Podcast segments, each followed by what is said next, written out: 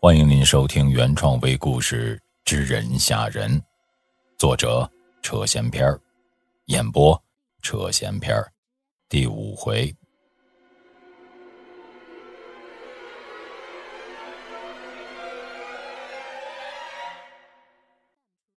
村长和老三被朝地死死实实的摔在了地面上，两个人的脸上被石头子刮到，都有不同程度的划伤。好在离洞口有些距离，这要是再近一点他俩铁定就能见着阎王了。老三挣扎的爬了起来，浑身上下摸了一遍，发现身上的零件都在后，长长的出了一口气，赶忙低头看向旁边的老村长。就见老村长双眼紧闭，瘫在地上一动不动。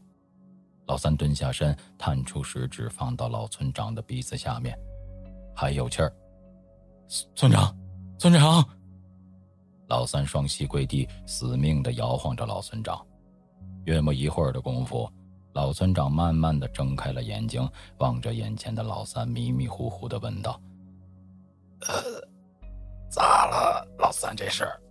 咱咱还活着，活活着呢，村长，山神保佑咱呀！老三带着哭腔，边说边把老村长扶起来，坐卧着靠在一棵树下。捡了两条命的老三和村长并排坐靠在树下，缓了一会儿后，抬眼朝洞口的方向望去。爆炸产生的烟雾渐渐散去，洞口完好无缺的出现在了两个人的面前。没他，村长，看，洞口没塌。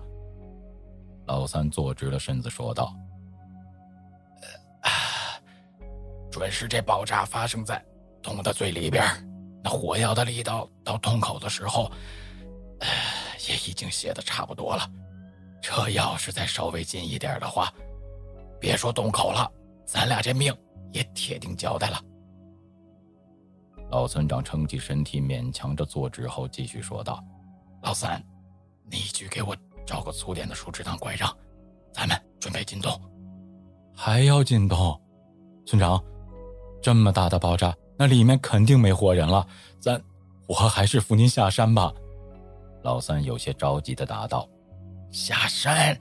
哎，就因为这件事儿，我这条老命差点搁在这儿了。不弄明白，我绝不回去。”我又不是缺胳膊少腿靠在这里缓缓就成。老三哪里拧得过村长？他起身到周围寻摸到了一根大小合适的树干，拿给了老村长。老村长一手搭住老三的肩膀，一手拄着树干站了起来。两个人就这样搀扶着朝洞口走去。进了洞后，洞中烟雾多半已经散去。老三从怀中掏出了火折子，对着一吹就亮了起来，那亮度勉强能够照到前面三步远。还是你小子心细，能想到带着火折子。老村长对老三说道：“我这本是为下山准备的，谁成想提前用上了。”老三举着火折子，两个人小心翼翼地继续向洞内走去，越往里就越能闻到一股烧焦的味道。脚下的路坑坑洼洼，全都是碎石块。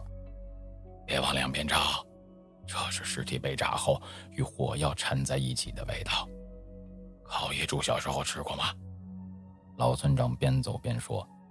听到这儿的老三吓得不知道该如何回应，只得嗯了一声，便继续扶着老村长向前走。越往里面走，洞的空间越宽。他们路过了两个岔口，但都被碎石块给堵住了。不用问，应该是之前的爆炸造成的。说话间，两个人来到了一处较为宽阔的空间。老三找了一块石头，安排老村长坐下后，自己举起火折子，向前走了几步，朝四周照了一圈。这地方大概算是个圆形，四周的岩壁光秃秃的，什么也没有，前面也没有其他的岔路。看来，除去之前路过的那些个岔路口以外，这儿就应该是这山洞的尽头了。村长，老三的话还没有说完，不知道从什么地方吹来了一口气，火折子灭了。村长，村村长，您您您在什么方向？老三着急忙慌的喊着的同时，两只手在环里翻腾着，找着第二根火折子。我在你后面，顺着声音过来。老村长说道：“等等等我，我我摸到火折子了。”老三噗的一吹气，火折子亮了起来。他转身顺着老村长的声音方向照去，果然看到了坐靠在石头上的村长。我一共就带了两只，这回可好，全用了。老三的声音里全是沮丧，边说边向村长走去。再看村长，就见他嘴巴大张着，眼睛瞪得老圆，右手抬在半空中，食指指着老三：“村长，你咋了？你别动，别回头！”老三的话还没说完，村长一嗓子便给老三吼住了：“村长，您您别吓我！”老三手拿火折子，立马停住了脚步。整个身体绷得紧紧的，全身上下也只有眼珠子在左右乱转。老三隐约觉得自己身后有东西，他明显感觉到后脖梗子在被什么吹着气，就像是一个人紧贴在你背后呼吸吐气一样。村长，我知道后面有东西，对不对？你老快跑吧，回孙报信儿去！老三带着哭腔朝村长说道。我要能动换也行啊，你试试，慢慢朝我这边走来。”老村长哆嗦的说道。但老三却没有动。你说说你，哎呀，老三呀老三，别人都没这心眼子，偏偏就你有，你咋就那么好奇呀？我我还没娶媳妇呢，这这辈子就。